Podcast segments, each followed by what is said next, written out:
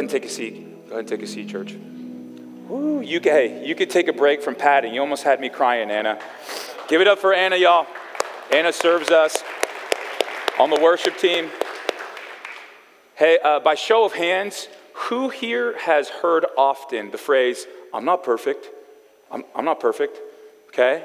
Okay, so honestly, we all know that's a normal thing that people say, and it's a natural response when we want, don't, do not want to take accountability for our actions.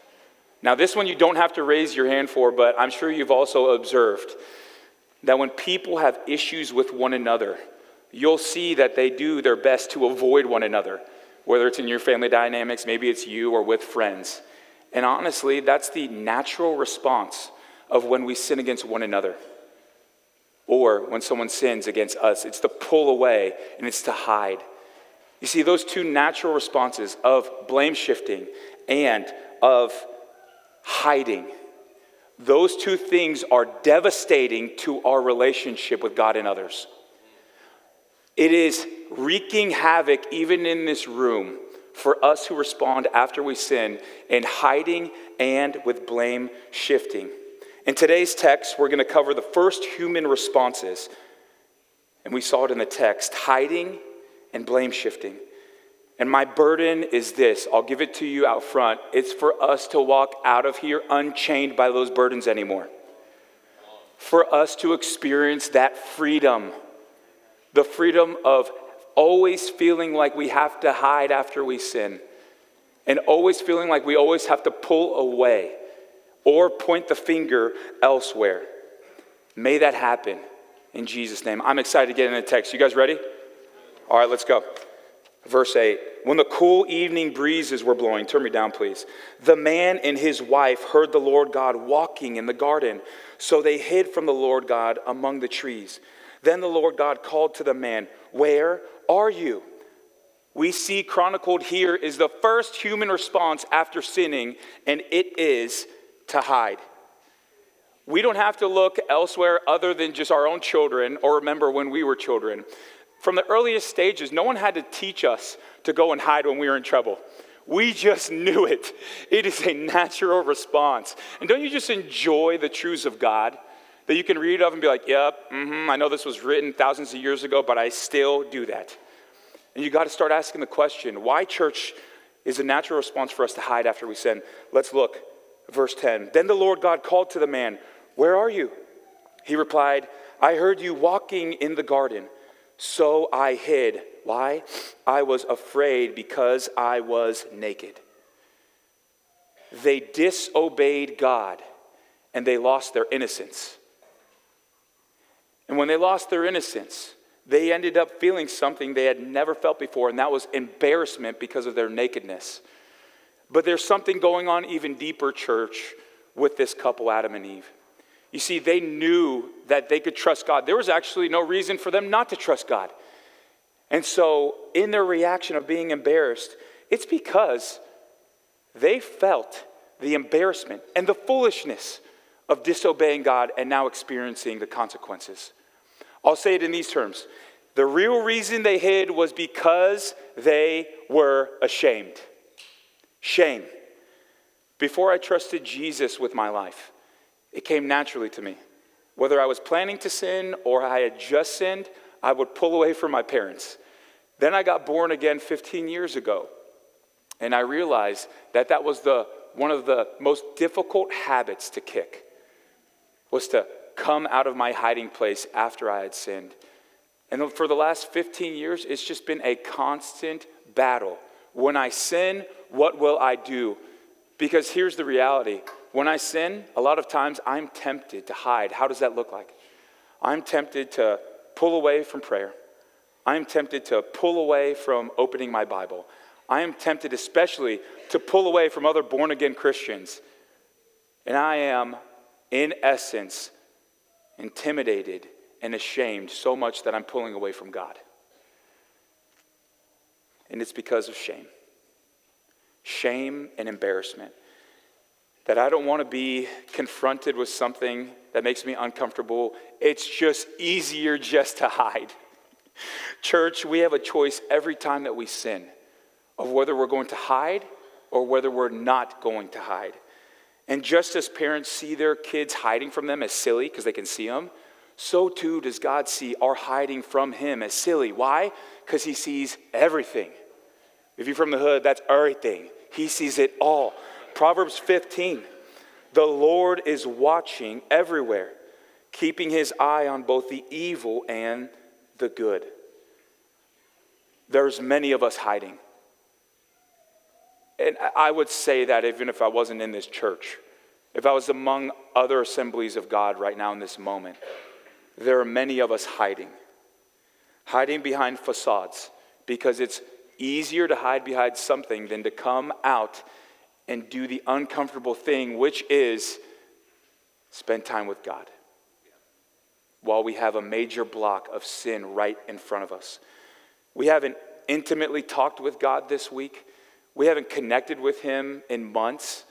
And my guess is this for some of us, we're hiding because we have not brought our sin to God, confessed it, and turned from it.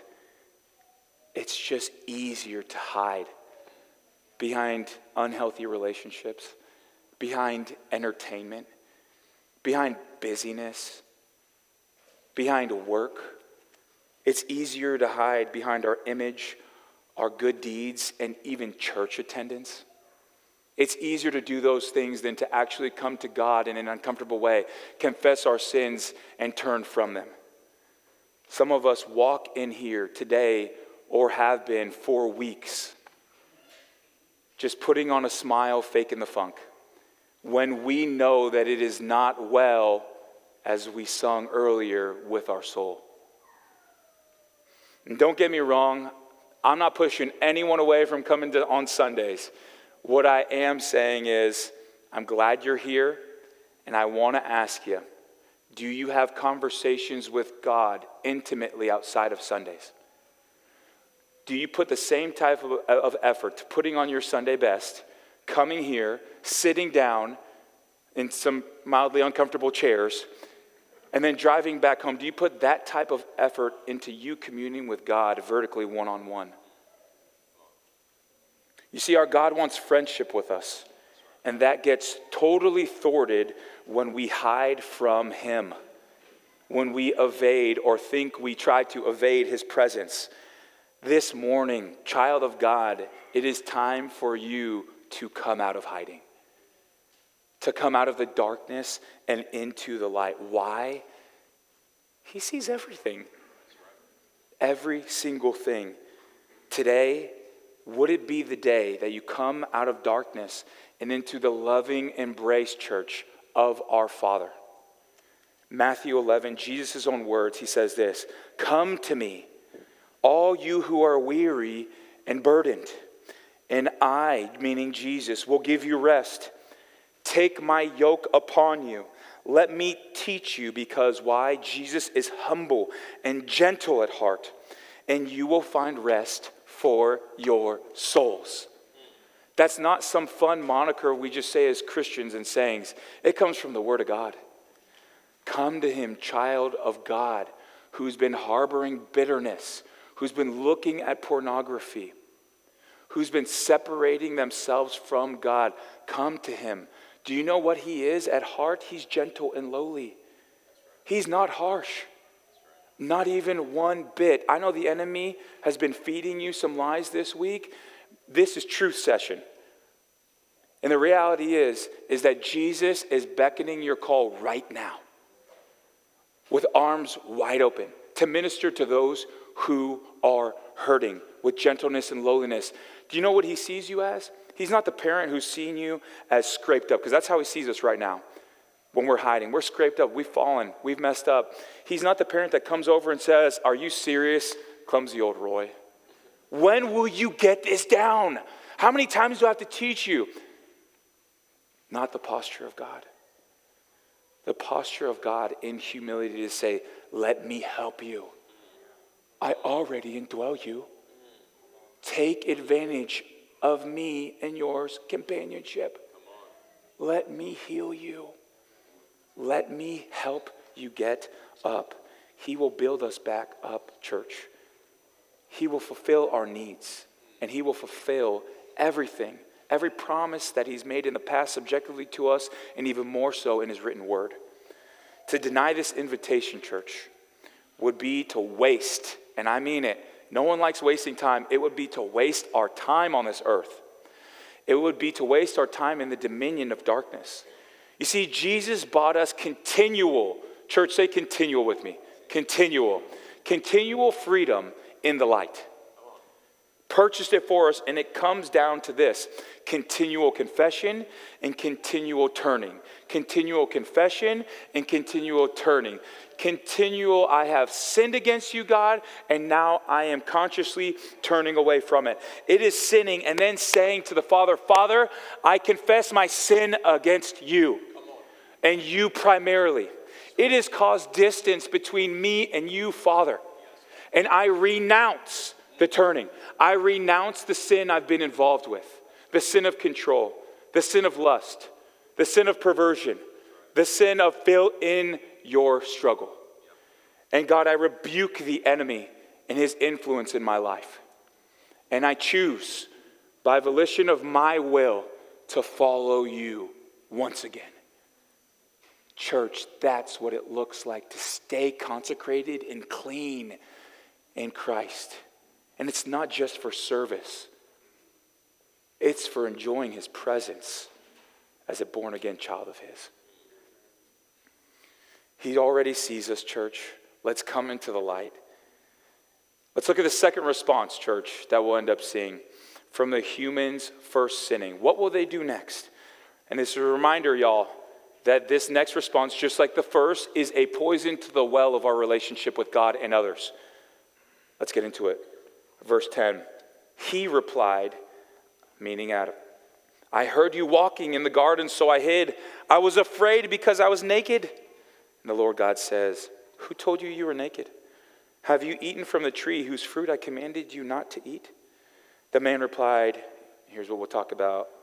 It was the woman you gave me who gave me that fruit, and I ate it. The second response to sin that we see ever recorded and chronicled in history, in Scripture, is blame shifting. It is the natural response of pointing the finger instead of the thumb. Woo.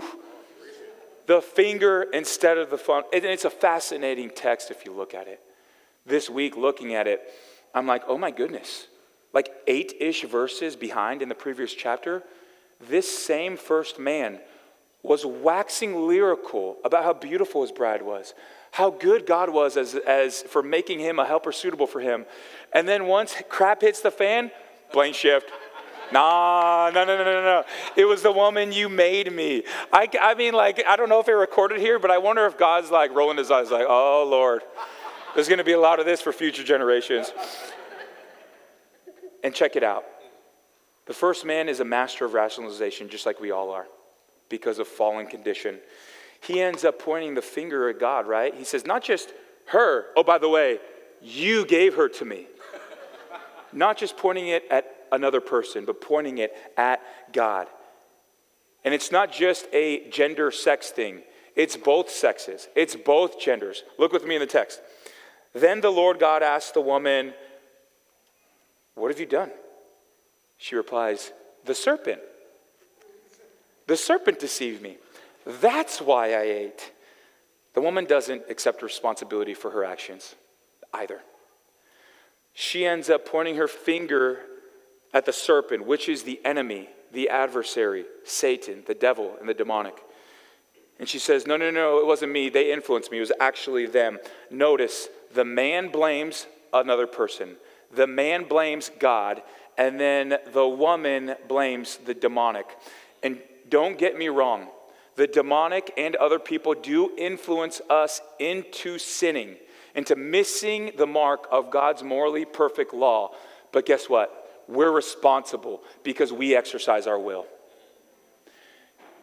It is us who God looks at for our sins and who to, who to actually be accountable for those. It's us because we exercise our will. Church, we've done all three of those things. Some of us are habitual uh, fan favorites of saying, oh, it's the demonic. It wasn't me. It was the mom. Some of us are fan favorites of being like, no, it's that other person. That wasn't me, it was the other person. And some of us are fans of pointing the finger and just saying, you know what? It was you, God. It was you. And I know no one wants to really admit that. No one really consciously says it was you, God. But unconsciously, does that, is that not what we're tempted to do? To point the finger at God as well. Look with me at where we get to take responsibility from, meaning the desires of our flesh. James 4. What is causing the quarrels and fights among you? Don't they come from the evil desires at war within you? You want what you don't have, so you scheme and kill to get it. You are jealous of others, what others have, but you can't get it, so you fight and wage war to take it away from them. Yet you don't have what you want because you don't ask God for it. And even when you do ask, you don't even get it because your motives are all wrong. You want only what will give you pleasure. You want only what is best for you. The old sin nature that we all have is selfish. And when it goes unchecked, it will give birth to pride. Pride is a, is a exaggeration, an inflated view of ourselves. And when selfishness does not get checked, we get an exaggerated view of ourselves. And here's the caution, church pride will make God our opponent. Pride will make God our opponent. Look with me. James 4, continuing on. God opposes the proud, but gives grace to the humble. God, the creator of the unseen and seen realms. God, who went to the cross for the salvation of many. God, the one who sent out his spirit and indwells some of us in this room right now. God, who resurrected himself by the power of Christ he will oppose us in our pride. And I know it is like a strong term. What? God opposing us? I thought it's Emmanuel, God with us, God for. We sing all those songs. But in the text here, when we when we are so stone hearted and stubborn and don't handle sin that the Holy Spirit makes us aware of, God will oppose us. And it's this weird paradox, right? Because it looks like God withholding his hand of blessing from your life, which we all love to enjoy. But in the same breath, he's the one who wants you and is empowering you and enabling you to repent. He is for us even in his opposition, is my point. And I don't know about you but life is already challenging enough. The last thing I would want is the God of the universe opposing me. Right. Amen? Amen? It's just a losing proposition. Men, you are responsible for every decision you make. No excuses. You are responsible for sacrificially leading your family. You're responsible for teaching, instructing, and disciplining your children. No excuses.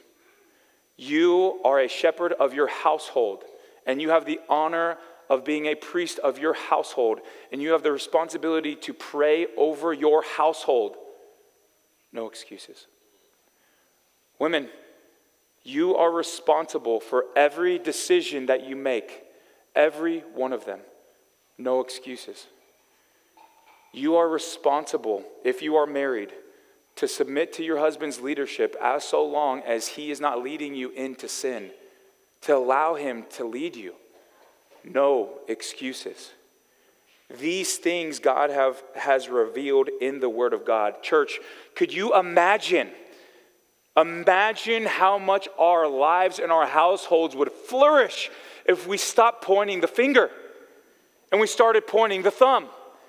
Could you imagine how countercultural of a witness that would be? You look local, state, and federal government. All you got to do is just point your finger over your thumb like once in a blue moon, and it'll be attractive to those who don't know Jesus because it's so countercultural. It's a beautiful thing when the people of God take accountability for their choices. Let's be a church that honors God in that way and for everyone. We're responsible. This is key for our relationships with God. If it stinks, it's because of us. If it's mundane, it's because of us.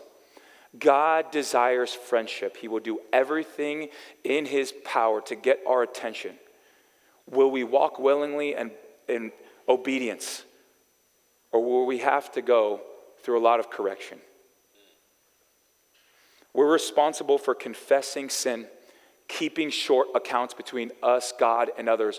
We're responsible for forgiving one another. We're responsible for submitting to the Word of God, the local authorities, the authorities at work, church authority.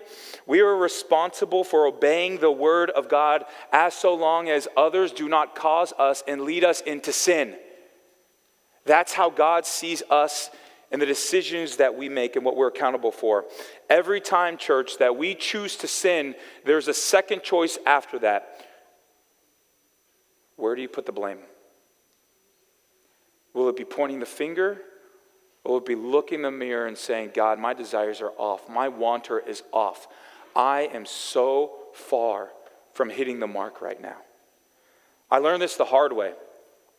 This is a story as few as weeks back hanging out with friends, and we were talking parenting. And one of my friends started to tell me how to parent. And I put up a wall and I pushed back on him and I criticized him. I said, You're a know it all. I didn't solicit any advice from you. And by the way, I agreed with everything he was saying. but he came at me. so I responded in my flesh. And oh, oh, it felt so good. It felt so good. But immediately after, I felt grief in my soul. And it was the grief of the Holy Spirit. And so, what did I do? I did what any Christian would do. I looked to the person next to me and I said, Dude, I wasn't harsh on him, right? I was trying to blame shift. I knew the guy right next to me literally was giving me amens as I was giving it to my other friend. And I knew to look to him, he was going to be on my side and be like, dude, he deserved it.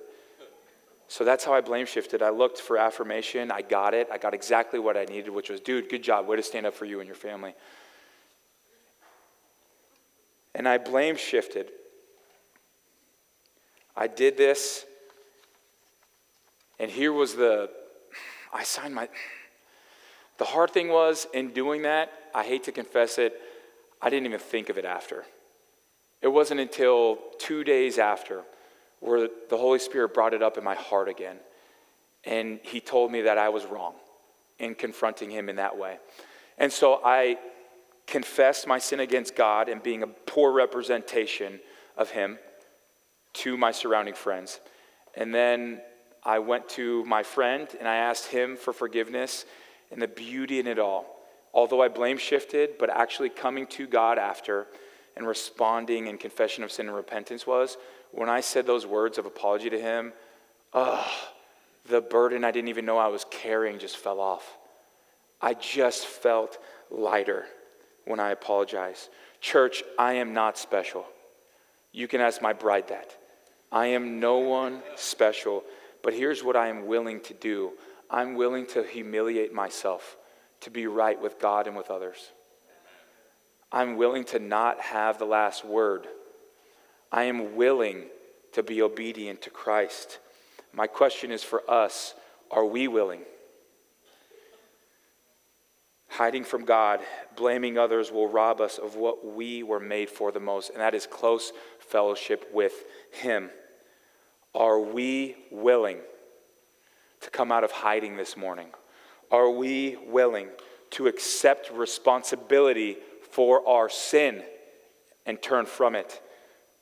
Are we willing? The Holy Spirit has been speaking to us this morning. And I think it's a time for action now. Let's pray. Jesus, sanctify your church this morning get all that you purchased us for, that we would walk in continual freedom. Bring us out of hiding and bring us to the mirror this morning. In Jesus' name, amen.